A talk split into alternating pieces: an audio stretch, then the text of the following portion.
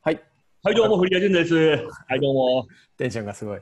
今日なんですけど、矢本さん、こう、なんていうんですかね、自分の中でのこう、偶発性みたいのをどう生んでるかをちょっと聞きたくて、なんか僕もそうだし、矢本もそうだけど、結構その先々のことまで考えるし、結構なんていうんですかね、脇を固めてからものを行動することが多いじゃないですか。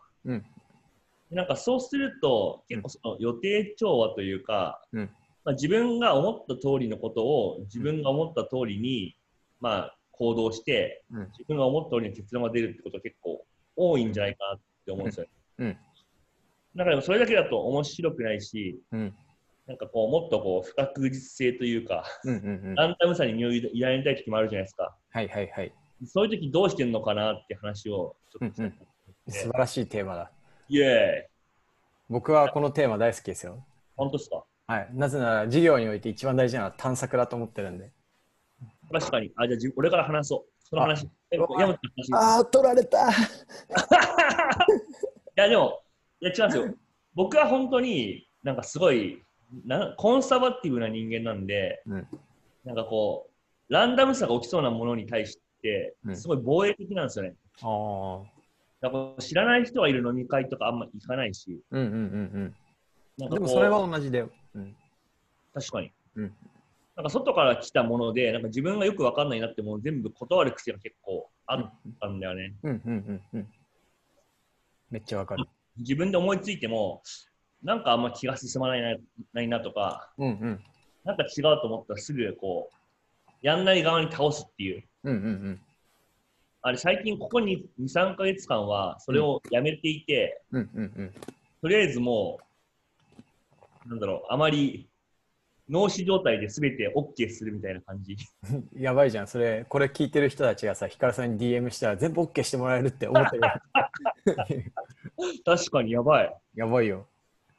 いやでもまあそれを結構楽しんでいるかな最近は。やっぱり、いいこともいっぱいあるかな。いいことも結構あります？あるね。なるほど。やっぱ自分が思わなかったこと起こるし、あとなんかもうそのやるかやらないかの意思決定基準みたいのが、なんか最悪面白そうなことがなんか起きそうだったら、とりあえずやればいいかみたいな感じで、もう起きなくてもいいやって感じになってるから、その意思決定コストとか下がったというかスピーディーになったかな。ああ確かに。もう考えないでノールックポチだもんね。やるか、もしくはもうその考えずにやんないか。検討すらしないみたいな。そうなったかな。ちなみに最近じゃあその具体的にあったいいことってどんなことがありました？それで。例えば今僕ちょっとデザインを勉強してるんですけど、なんかこれとかも結構ずっと長い間興味があったんですよ、デザインの勉強。勉強するかしないか、どれくらい勉強を本腰入れてするかしないかとか考えるとか、本読んでこう座学というか、理論とか勉強しようとうじうじ半年くらいしてたんですよね。なんかもう考えずにとりは、3ヶ月くらい時間ぶっ込むかみたいな、なんか起きれたら面白いことみたいな感じで、その代わりやったことはどんどん外に発信していけば、なんか面白いこといつも通り起きるだろうみたいな感じのなんか結果って、今勉強を始めて、今そのあるデザインの勉強サイトみたいのを使って勉強してて、ココダっていう、それ使って勉強してますみたいな話をしたら、そこの創業者から連絡が来て、でそこに結局出資することになってしてたよね。そう謎だよね。いやすごいすごい、なんかなんていうんですかね、令和の時代のファイナンスだなと思いました。令和の時代のファイナンス どういうことですか？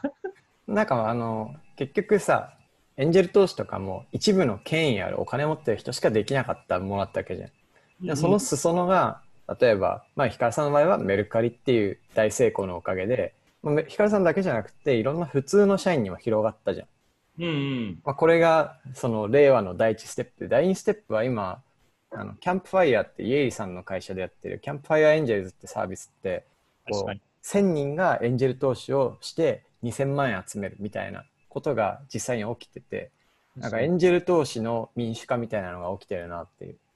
確かに。未上場株のっていうかね。面白い。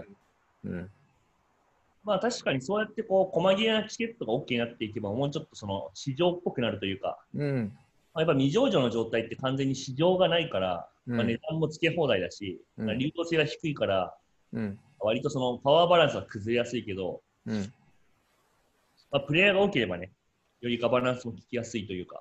そうですね。まあなんかこれちょっと脱線するけど、多分 次に来るのは未上場市場のセカンダリーだと思ってて、セカンダリーがないと流動性って絶対生まれなくて、まあ、今もあるんだけど、すごいレイターステージの信頼ある企業しかセカンダリーって享受できてないから、ね、まあ、もう少し下のレイヤー向けのセカンダリーっていうのは、まあ、このキャンプファイアエンジェルズみたいなのが成立するんであれば、絶対このそのバーターとして出てくるかなっていうふうに思ってます。そうね、うん、だからバリューとかはそういうことがしたかったんだとは思うんだけど、きっとそうですね、うん、うん、まあしたかったんだけどっていうか、まあ、まだあんだっけ、バリューって閉じたんだ、懐かしいね。まあそうだね、とか、まああとそのココダもなんかその合宿やるから来てくださいって言われて、うんうん、普段だったら絶対行かないんだよね、クソめんどくさいから。わかる。知らない人と話すの苦手だし。わかる。なんか長野でやるとか言ってクソ遠いじゃん。うん。まあでも行くかみたいな。行くんだ。これも先週から行ったんでね。すごい変化ですね。バスで。もうね、うん、まずバスで5時間乗るのはもうないなということは分かったから。分かったね。大きなラーニング。うん。逆にバスで2時間のところって逆に近いなって感覚も得たんで。うん。まあとか。なんかチャレンジしてんな。チャレンジでもないけどね。自分の中でぶつかって人よりチャレンジしてなかった部分の蛇口を開けたって感じかな。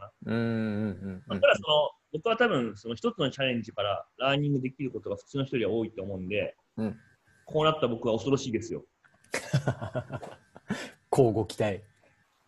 そう、Don't Stop Me Now ですよ。本当だね。光 2.0 じゃん。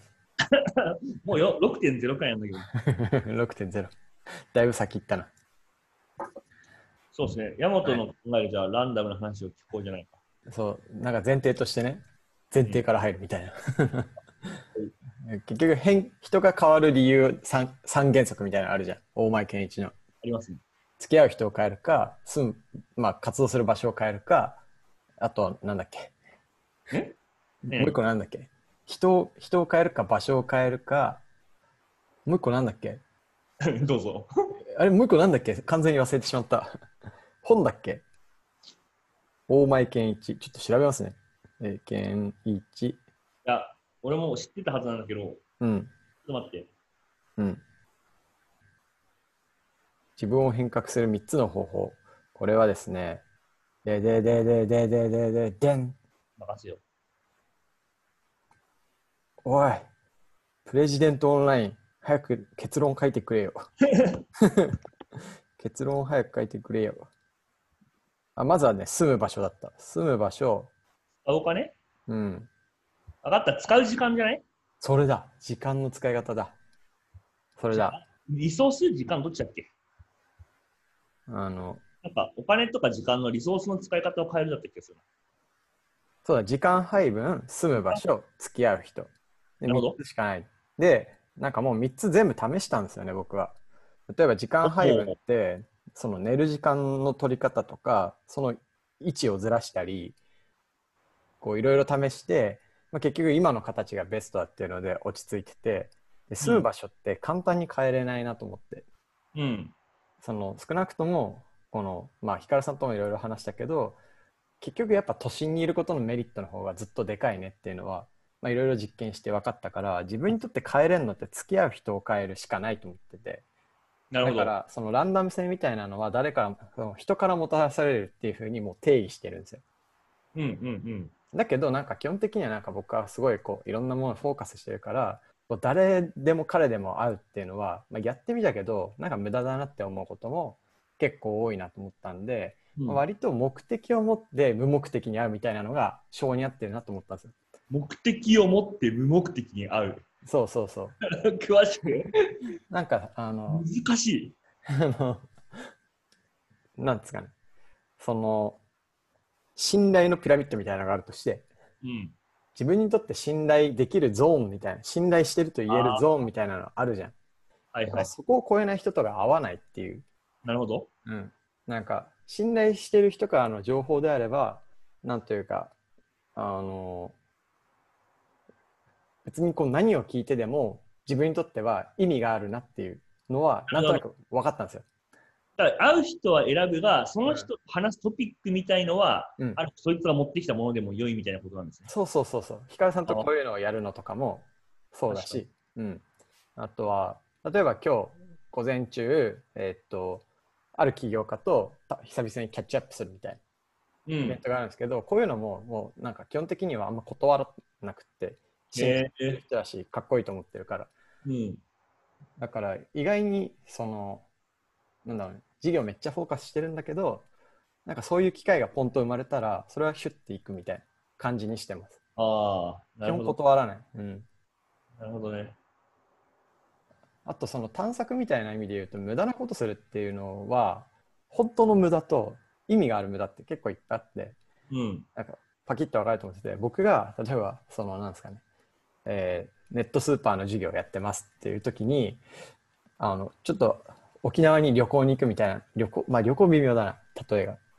今から長野にスキー行くみたいなのは、ぶっちゃけ無駄なんですよ、やっても。だけど、なんか、どっかの町に5日間ステイして、そこで仕事するっていうのは、結構意味があるんですよ。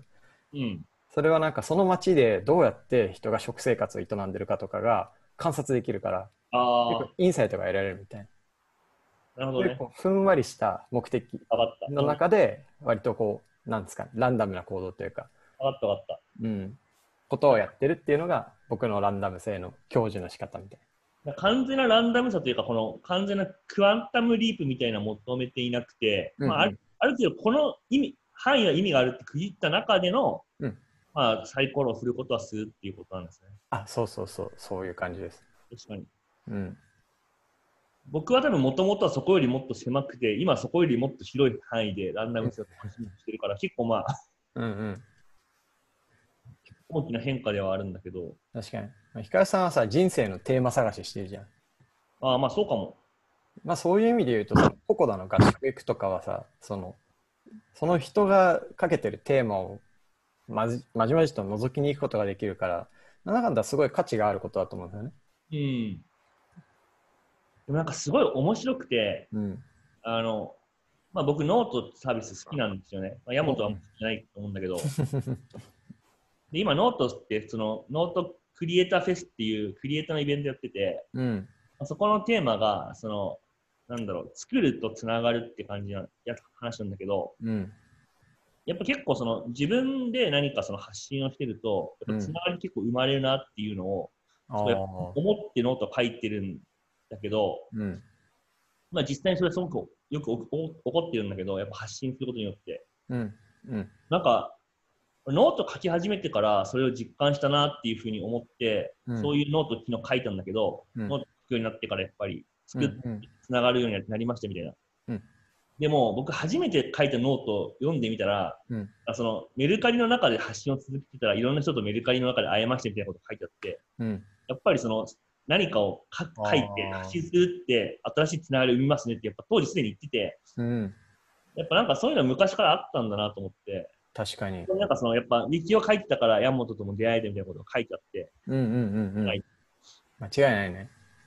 まあやっぱそのとりあえず自分の作品とか考えを外に出すっていうのは何かやっぱランダムを生むなって気は確かにしてて、やっぱその自分の考えがどういう価値を持つかって自分で定義することが実は結構愚かというか、そのやっぱ社内のそれこそウィキとか、聞いたチームとかあったと思うんだけど、ああいうのってその自分が何気なく書いたメモ、本当にもうなんか紙切れに書くようなメモが誰かを救ったりとか結構してる部分あると思うんだよね。確かに。結構俺も先人が書いたそのなんかこの SQL の罠みたいなところとか、結構そのなんだろう、その人から聞いたっていうか勝手にググったら出てきて、それで救われたこともいっぱいあるし、なんかその自分が出せるものの価値みたいなものっていうのが自分だけでは多分判断しきれないことが世の中に結構多いから、今世に問うみたいなのが大事なのかなっていうのを、そのランダムさって文脈では昨日めっちゃ思ったんだよね。なんかいやめちゃくちゃそうだね。本当になんか僕もヒカルさんもその恩恵めちゃめちゃ享受してるよね。ああ、そうじゃない。書くことは好きなんだけど、書くことによってもっと大きいものとつながらせてもらってるみたいなのは、昨日すごい象徴的なことがあって、うん、9月1日なんで一昨日入社した人がいるんですよ、エンジニアで。